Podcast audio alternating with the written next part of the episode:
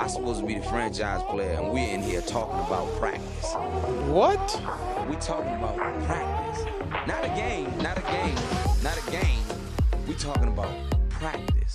If you can dodge a wrench, you can dodge a ball. Dodge this. I am the best in the world. And that's the bottom line because Stone Cold said so.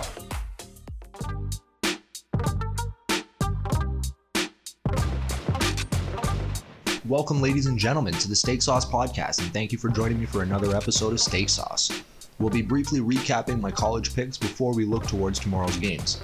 As well, we'll have the answer to the last episode's trivia question at the end of the show, along with another brainbuster. So let's get into my college picks briefly, and we'll have a full recap on Tuesday after the rest of the games finish. So in the afternoon games, I picked the under in Baylor, West Virginia, which almost fell victim to an overtime shootout, but saw West Virginia come up with a turnover and sealed the game with a touchdown, finishing 27 21.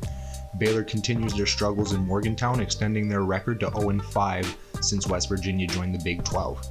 The TCU Texas game was one of the sweatiest covers I've ever experienced, as the total was at 63 and a half, and with two minutes and change left on the clock, TCU forced a fumble at their goal line as Texas was marching to defend their 33 29 lead. They even managed to get a first down after the turnover, but on a fourth down with six seconds left, up four, Gary Patterson opts to run out the clock and take the safety, which pushed the total from 62 to 64, and TCU also covered the 10.5 on top of getting the outright upset. UNC failed to cover their two touchdown spread, but did manage to cash on the under against Boston College, putting me at 3 and 1 on the day. The Ole Miss Kentucky game went way over the 63 total, finishing at 42 41 in overtime, putting me at 4 and 1. The Texas Tech game was pretty poor judgment on my part, as I was pretty wrong about their spread, the upset, and the total. Tech was held scoreless in the first half before scoring 21 in the second to finish 31 21 in favor of Kansas State. The over could have stood a chance if Tech showed any signs of life in the first half, but no excuses. A loss is a loss, and that put me at 4 and 3. Alabama handily covered their over and their spread against A&M, which put Nick Saban to 3 0 versus Jimbo Fisher at A&M. And all three games since Jimbo joining the SEC have now seen the over.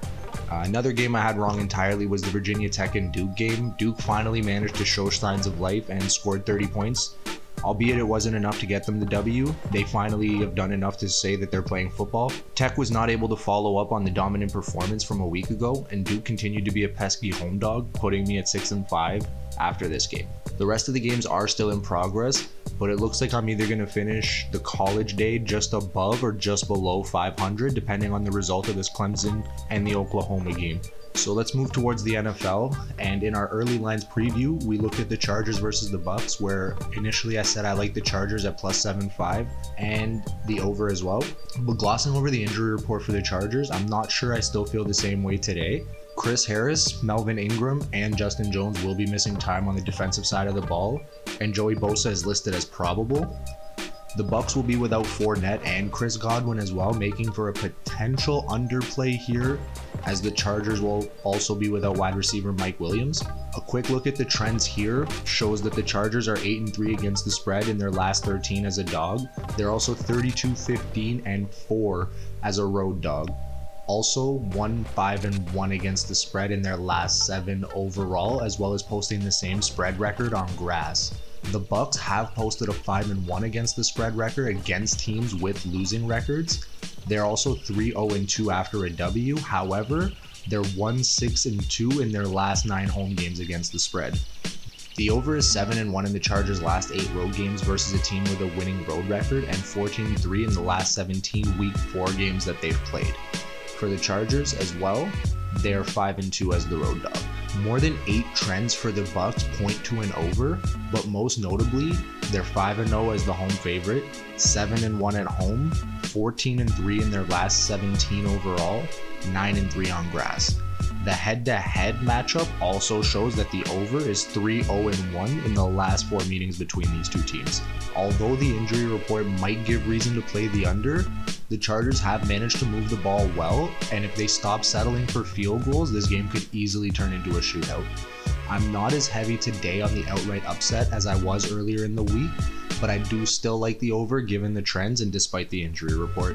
My next pick was the Rams to cover 13 against the Giants, who have scored one touchdown since losing Saquon Barkley for the season. The Rams dug themselves into a hole against the Bills last week and almost managed to dig themselves out, but just couldn't finish the job. They host a traveling Giants team that is already in the Trevor Lawrence conversation. And in addition to Saquon Barkley, the Giants will also be without safety Jabril Peppers. The Giants do have a few trends going in their favor, and given that the spread is 13, it wouldn't be beyond reason to possibly keep it within that. They are 4 0 against the spread as a road dog, 13 3 on the road, and 4 1 following a spread loss. They are, however, 1 4 in October, 1 5 after getting less than 250 total yards, and 1 6 versus teams with winning records. The Rams come in with a lot of favorable spread trends that include being 5 0 2 after allowing 30 points, 6 0 after a spread loss, 4 0 1 after a straight up loss, and 5 1 1 against teams with a losing record, as well as 15 5 1 in NFC games. The head to head shows a lot of trends that favor the Giants, as they're 8 1 against the spread in the last nine matchups, and 5 0 in LA. As well, the road team is 4 and 1 in the last 5. The only trend here that favors the Rams is that the favorite is 5 and 1 in the last 6. I still like the Rams to cover the 13 as the Giants seem to have literally zero firepower this season, even while Saquon was playing.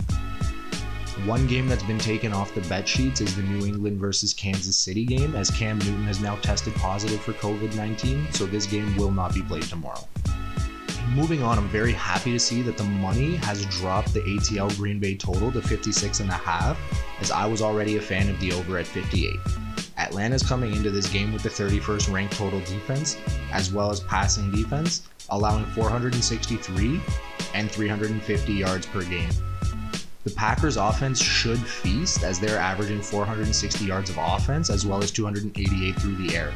I still think this game will be high scoring as both quarterbacks are able to stretch the field to multiple targets. A few spread trends for Atlanta shows that they're 5 0 as the road dog, 4 0 on grass, 5 0 on the road, as well as 6 1 as a straight dog. They are, however, also 2 11 in their last 13 October games. The Packers come in riding a 5 and 1 against the spread record as the home team and home favorite, as well as going 4 and 1 in NFC play in the month of October and their last five overall.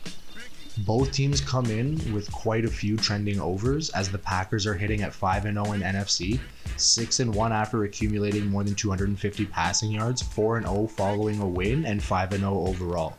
The Falcons are seeing the over hit at 4 0 in their last four, 6 0 in their NFC games, 5 and 1 on grass, 6 and 2 on the road, and 5 and 2 as a road dog. Head to head, the Falcons have covered in 5 of the last 6 meetings in Lambeau, and the over has hit in the last 5 matchups between these two teams. I still like my pick on the over, especially with the dip in the line. The next line I covered was the Browns at Dallas, where I mentioned Dak's record against winning teams. The Browns are currently 2 and 1, mirroring the Cowboys' 1 and 2 record. And the Cowboys are eerily similar to the Atlanta Falcons, with the only difference being one team had to win when they played each other. Otherwise, this Dallas team could easily be 0 3 if they don't pull off that onside kick. Their offense, however, is running wild, but their defense is also running off the field for the convert team way too often. Both teams here are disgustingly cold against the spread to the point I might back off this game entirely or maybe buy more points for Cleveland to wiggle with. The Cowboys are 1 and 4 against the spread in their last 5, 1 and 4 after scoring 30 or more, 1 and 4 as the favorite, and 2 and 8 versus winning records.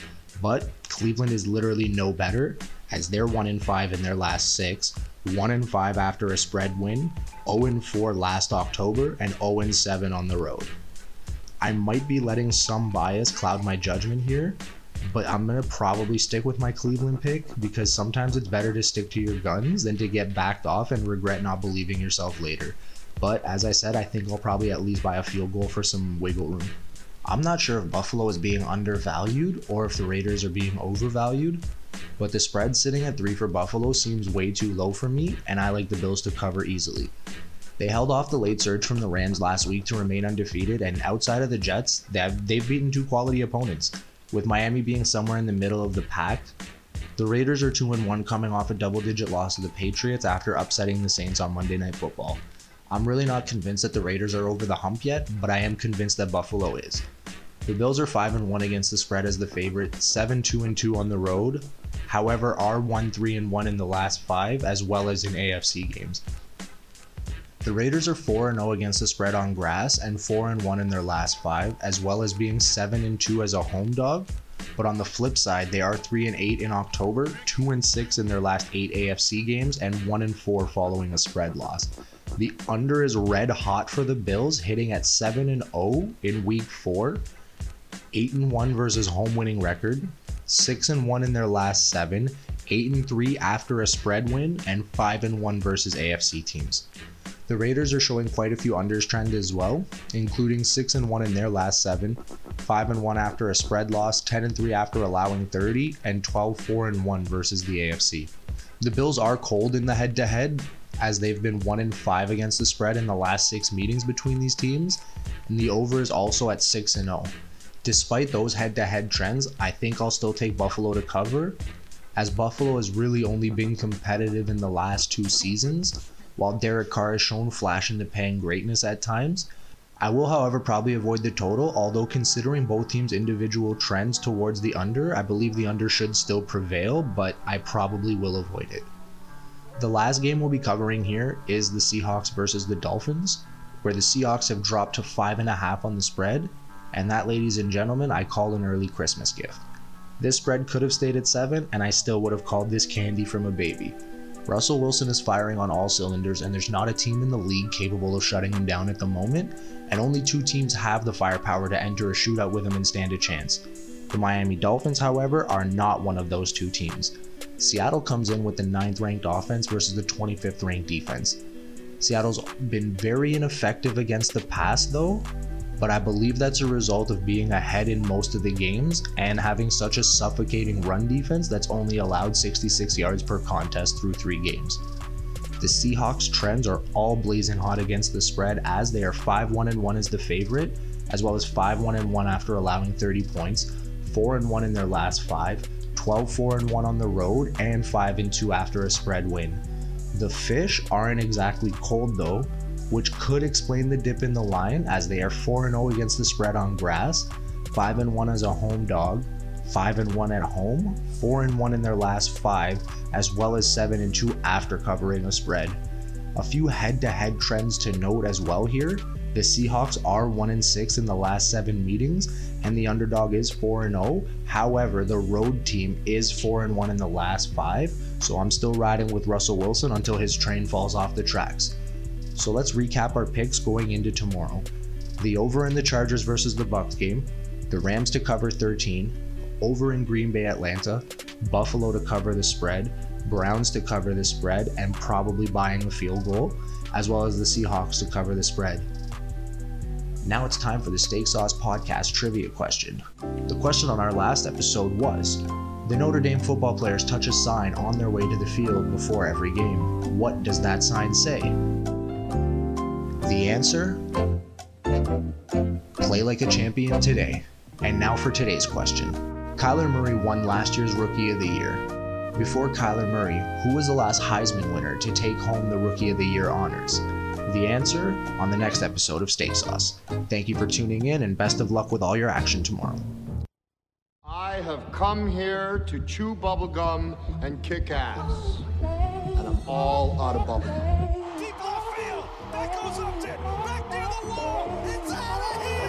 I'm supposed to be the franchise player, and we're in here talking about practice. What? Not a game. We're talking about practice. You can dodge a wrench, you can dodge a ball. Dodge this. I am the best in the world. And that's the bottom line because Stone Cold said so. Bro, what are you talking about, man?